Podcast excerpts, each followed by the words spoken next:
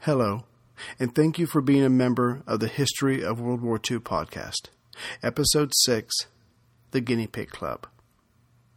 As Germany remilitarized under its new Chancellor and Fuhrer, Adolf Hitler, coming to power in 1933, Europe sensed the seeds of yet another war were sown.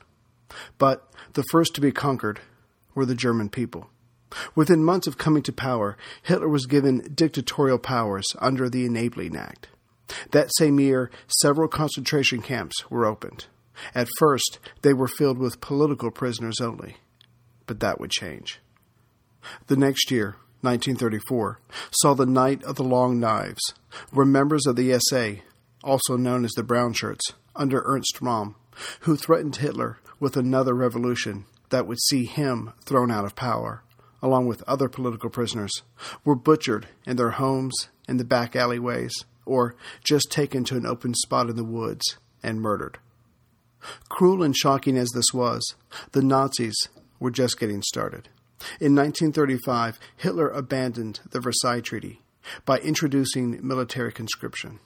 But showing his true hand that same year, all Jews in Germany lost their civil and political rights.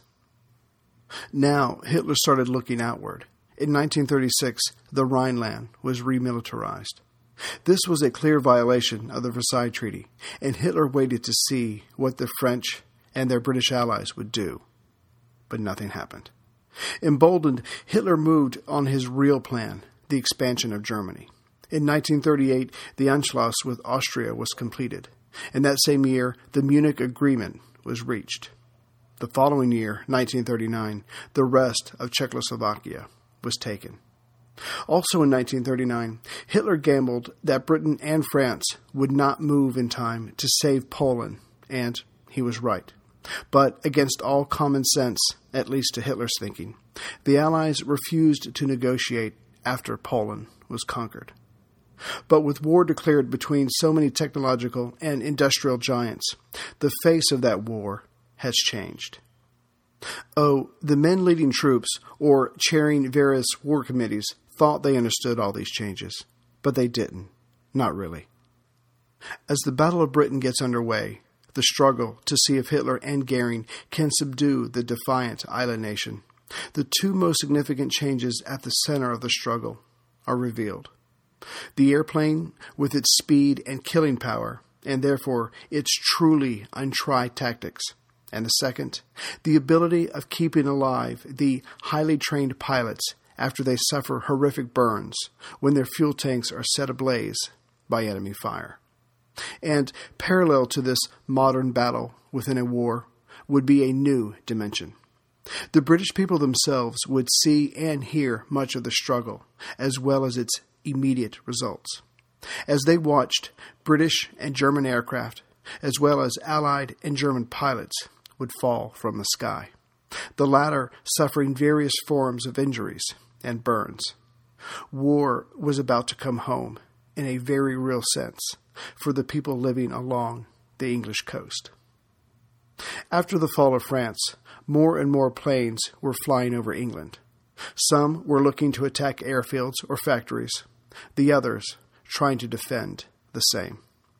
And whether each clash ended in victory or defeat, chances were a plane would soon be crashing to the ground and the remains of the pilot or crew would be there for all to see.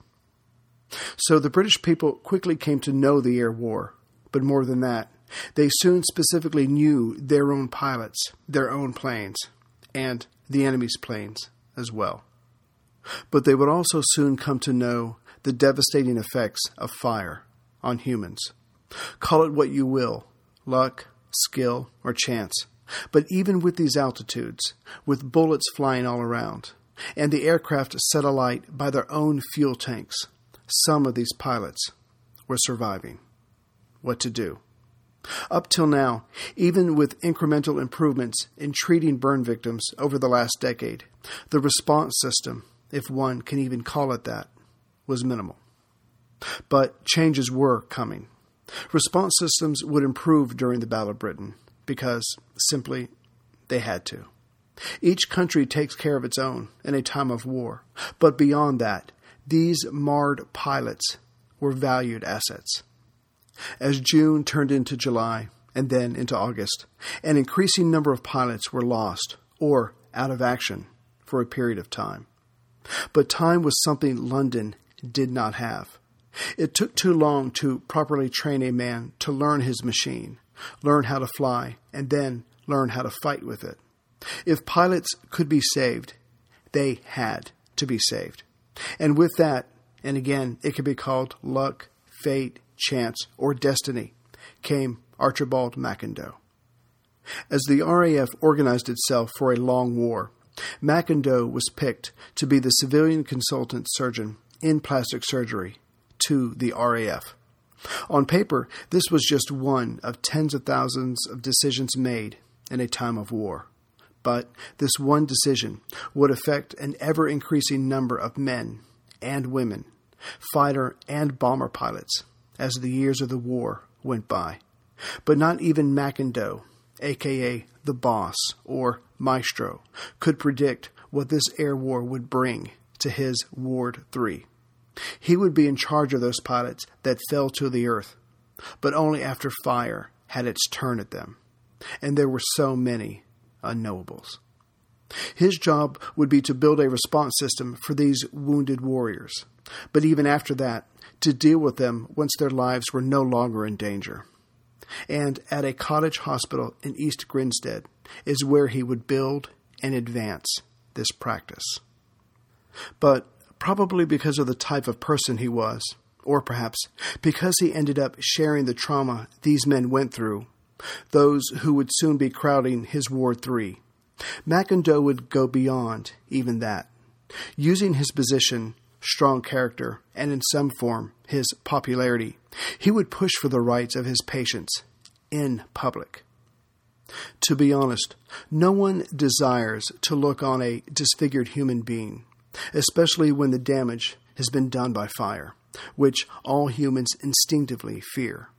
But when the altered person themselves reminds everyone of the war and that everyone's future is in doubt, it becomes harder still to accept that person in society and treat them as you would others. After all, the morale of the civilians in this modern war was just as important as those of the warriors. But due to McIndoe's persistence, the men he treated were valued for their hard fought knowledge and used in wartime Britain. Over time, the men themselves became symbols of Britain's defiance, its persistence, its inability to give in. They would soon be ranked among the Spitfire and Home Guard as symbols of Churchill's words never give in. The Royal Air Force created in 1918, was one of the many reactions to World War I. But it was not a knee jerk reaction. It was considered, thought out, analyzed. The idea was to invest and develop a force that would not only dominate the air, but would allow Britain to attack a country from the air that had attacked it by land or sea. Like the ideas of William Mitchell and Douhet the idea was to be able to attack a country in its entirety, thus sapping it not only of its desire for war, but its very ability to engage in war. By bombing factories, communication, and transport centers, countries would find it difficult to pursue what was quickly becoming a more modern war, at least to our eyes, many decades later. Distilling these theories and concepts down to realistic forms, the future protection of Britain would depend on the threat of bombers flying over the enemy's skies and dropping bombs on military and civilian targets alike. Undoubtedly cruel by the concepts of 1918, but then the results would be that the vast majority of the population would go uninjured. And considering the destruction of eastern France, this must have seemed like the most protracted way to conduct any future war. But as this was a new theoretical form of warfare, its emphasis changed during the interwar years. Sometimes the bomber dominated theory waxed and the fighter defense theory waned, and sometimes they switched roles. But what never wavered was Britain's conviction that air power was to play a major role in the next war. As can be imagined, other countries also saw the benefits and dangers of ignoring air power. But Britain not only remained convinced of its importance, but also of its complete picture as they understood it. Bombers got faster and received thicker armor, but most of that was canceled out as fighters received more powerful engines. But for the British, these impressive improvements were only parts of the puzzle that would defend the air over Britain in the next war. Another major piece, in some ways the centerpiece, came from what technology had to offer. Slowly, even clumsily at times, radar was developed to give advanced warning of incoming bombers. And as we have covered in previous episodes, a response system was developed around that radar to allow a measured fighter response to those approaching bombers. With this in place, communications and a chain of command was established. Along with this growing intricate system was the RAF MS, or Royal Air Force Medical Service. Its job would be to effectively deal with those crewmen, be they pilots or bomber crew personnel, that fell from the skies or returned injured. So, 20 hospitals were built across the country. Their main job, the care of wounded military personnel. And it only made sense to staff them with leading military and civilian medical specialists. But the war that came in September of 1939 did not take into consideration Great Britain's best laid plans. First off, the idea of ending a war through bombing alone, either from Germany's or Britain's point of view, proved all but impossible. That's because bombers from Germany were not sent over alone. The RAF found themselves in an aerial dance of death with at least equivalent or superior German fighters. The bombers would then come in to try to deliver the knockout blow. But another surprise was waiting for those in command and the aerial theorists that came before them. Being able to hit a target while under attack was proving harder than expected. Also, Britain, just like every other modernized country, had spread out its military assets. So even if one place was seriously damaged, it was only a piece of the larger system, which would continue on the next day. So, only a few months into the war, it was clear that all those years of planning for this could not and would not be viable. The order of the day now, and for the foreseeable future, was improvisation. And that went for the pilots, the support crews, their commanders, and of course, the RAF MS. This is where Archibald McIndoe steps into the story. As the appointed civilian consultant in plastic surgery for the RAF, he would find himself, just like everyone else, adapting when something didn't work. And, like everyone else, he found himself journeying into an undiscovered country. As war raged over Central Europe in 1916, the airplane began to change the face of war. But the numerous following aircraft accidents was equally changing the faces and bodies of the pilots. These deaths and near deaths away from the battlefield dampened the excitement for many, for flying in general, but also in using planes in combat. The aircraft, like everything else in battle, had to be reliable, and that came down to the fuel tanks of these relatively flimsy aircraft. By 1916, the British, just like the French, were independently reevaluating this most crucial part of the aircraft. And the answer came relatively quickly to both. Each country decided that some sort of rubber was needed around the fuel tank. Rubber would not only slow down the incoming bullets, but perhaps, if manipulated properly, would also expand and seal any holes made. But it was the French who moved forward on this issue in July 1917, when the French Air Services sponsored trials for a non leaking fuel tank. Using a system created by a Belgian Army engineer, Lancer, The French had incendiary ammunition shot at a double holed metal casing, which held a patented rubber compound. The compound gave the surrounding rubber substance and texture. The tests, as far as the French were concerned, was successful. Inexplicably, the British did not hold their own Lancer tests until April of 1918, but even when they did, they were unsatisfied with the results. This didn't stop the French from making the Lancer standard on all French aircraft, including some of the British RFC planes serving in France near the end of the war. But the British test results were significant in that it spurred their own testing and development. Soon the Army and Navy had engineers stationed in Suffolk, blasting away fuel tanks of different makes and designs. The result was a system known as the MID pattern, and it became standard on all two seater aircraft starting in 1918. In essence, it was their own modified version of the Lancer model. The MID consisted of three layers of felt, three layers of Indian rubber, with soft soap between each layer, and a cage of iron gauze to resist expansion shock. With the creation of the RAF in 1918, it took over the development and testing of fuel tanks and everything else connected with aircraft. So the program was moved from Orfordness to a recent aircraft factory, now known as the Royal Aircraft Establishment, or RAE, at Farnborough. But here, the complexities of building future military aircraft clashed with their predicted purpose. Would fighters in the next war have the sole job of destroying enemy bombers? If so, they needed speed to be able to dive within a formation, strike, and exit before the bomber's guns could be trained on them. Or would their job be to take out the fighters escorting the bombers?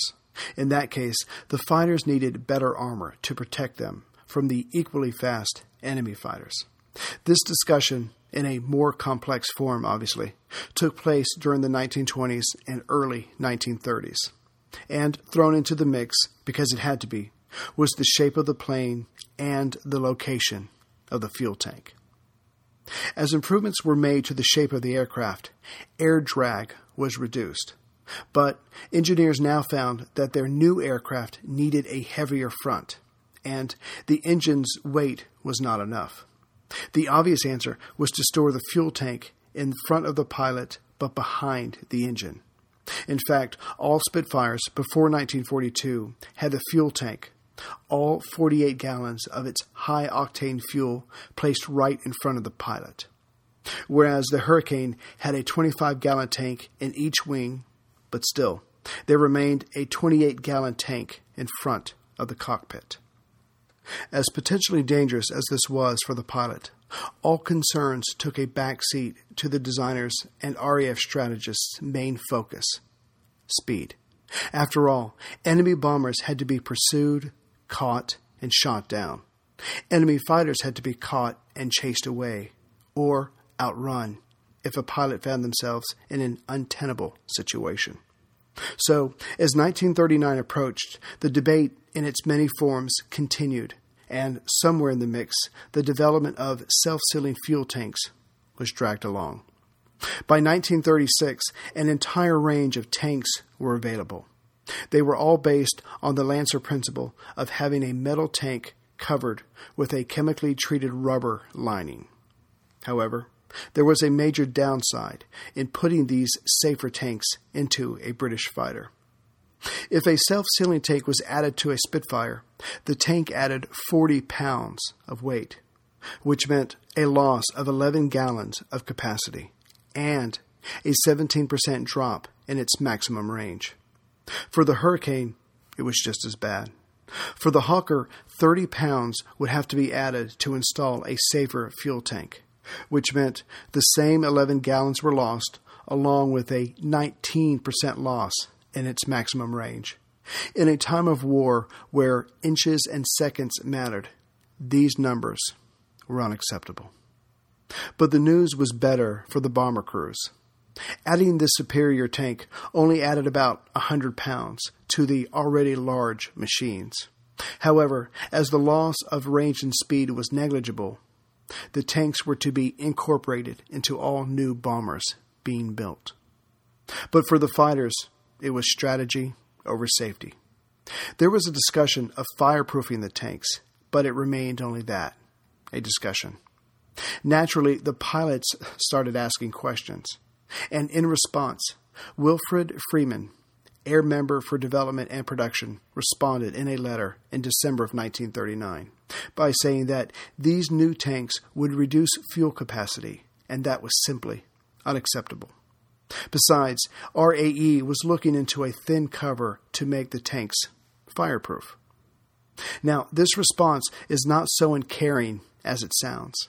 First of all, everyone, including the pilots, believed that it was only a matter of time before the clever chaps at RAE developed a fireproof tank. Until then, tactics would have to be altered to help protect the pilots. After all, their job was to take out the unescorted German bombers sure to come over sometime in 1940. Even Hugh Dowding, the man in charge of Fighter Command, later wrote that Allied pilots had little to fear from the guns used by German bombers. But the Luftwaffe had different ideas on how to combat the Spitfires and Hurricanes.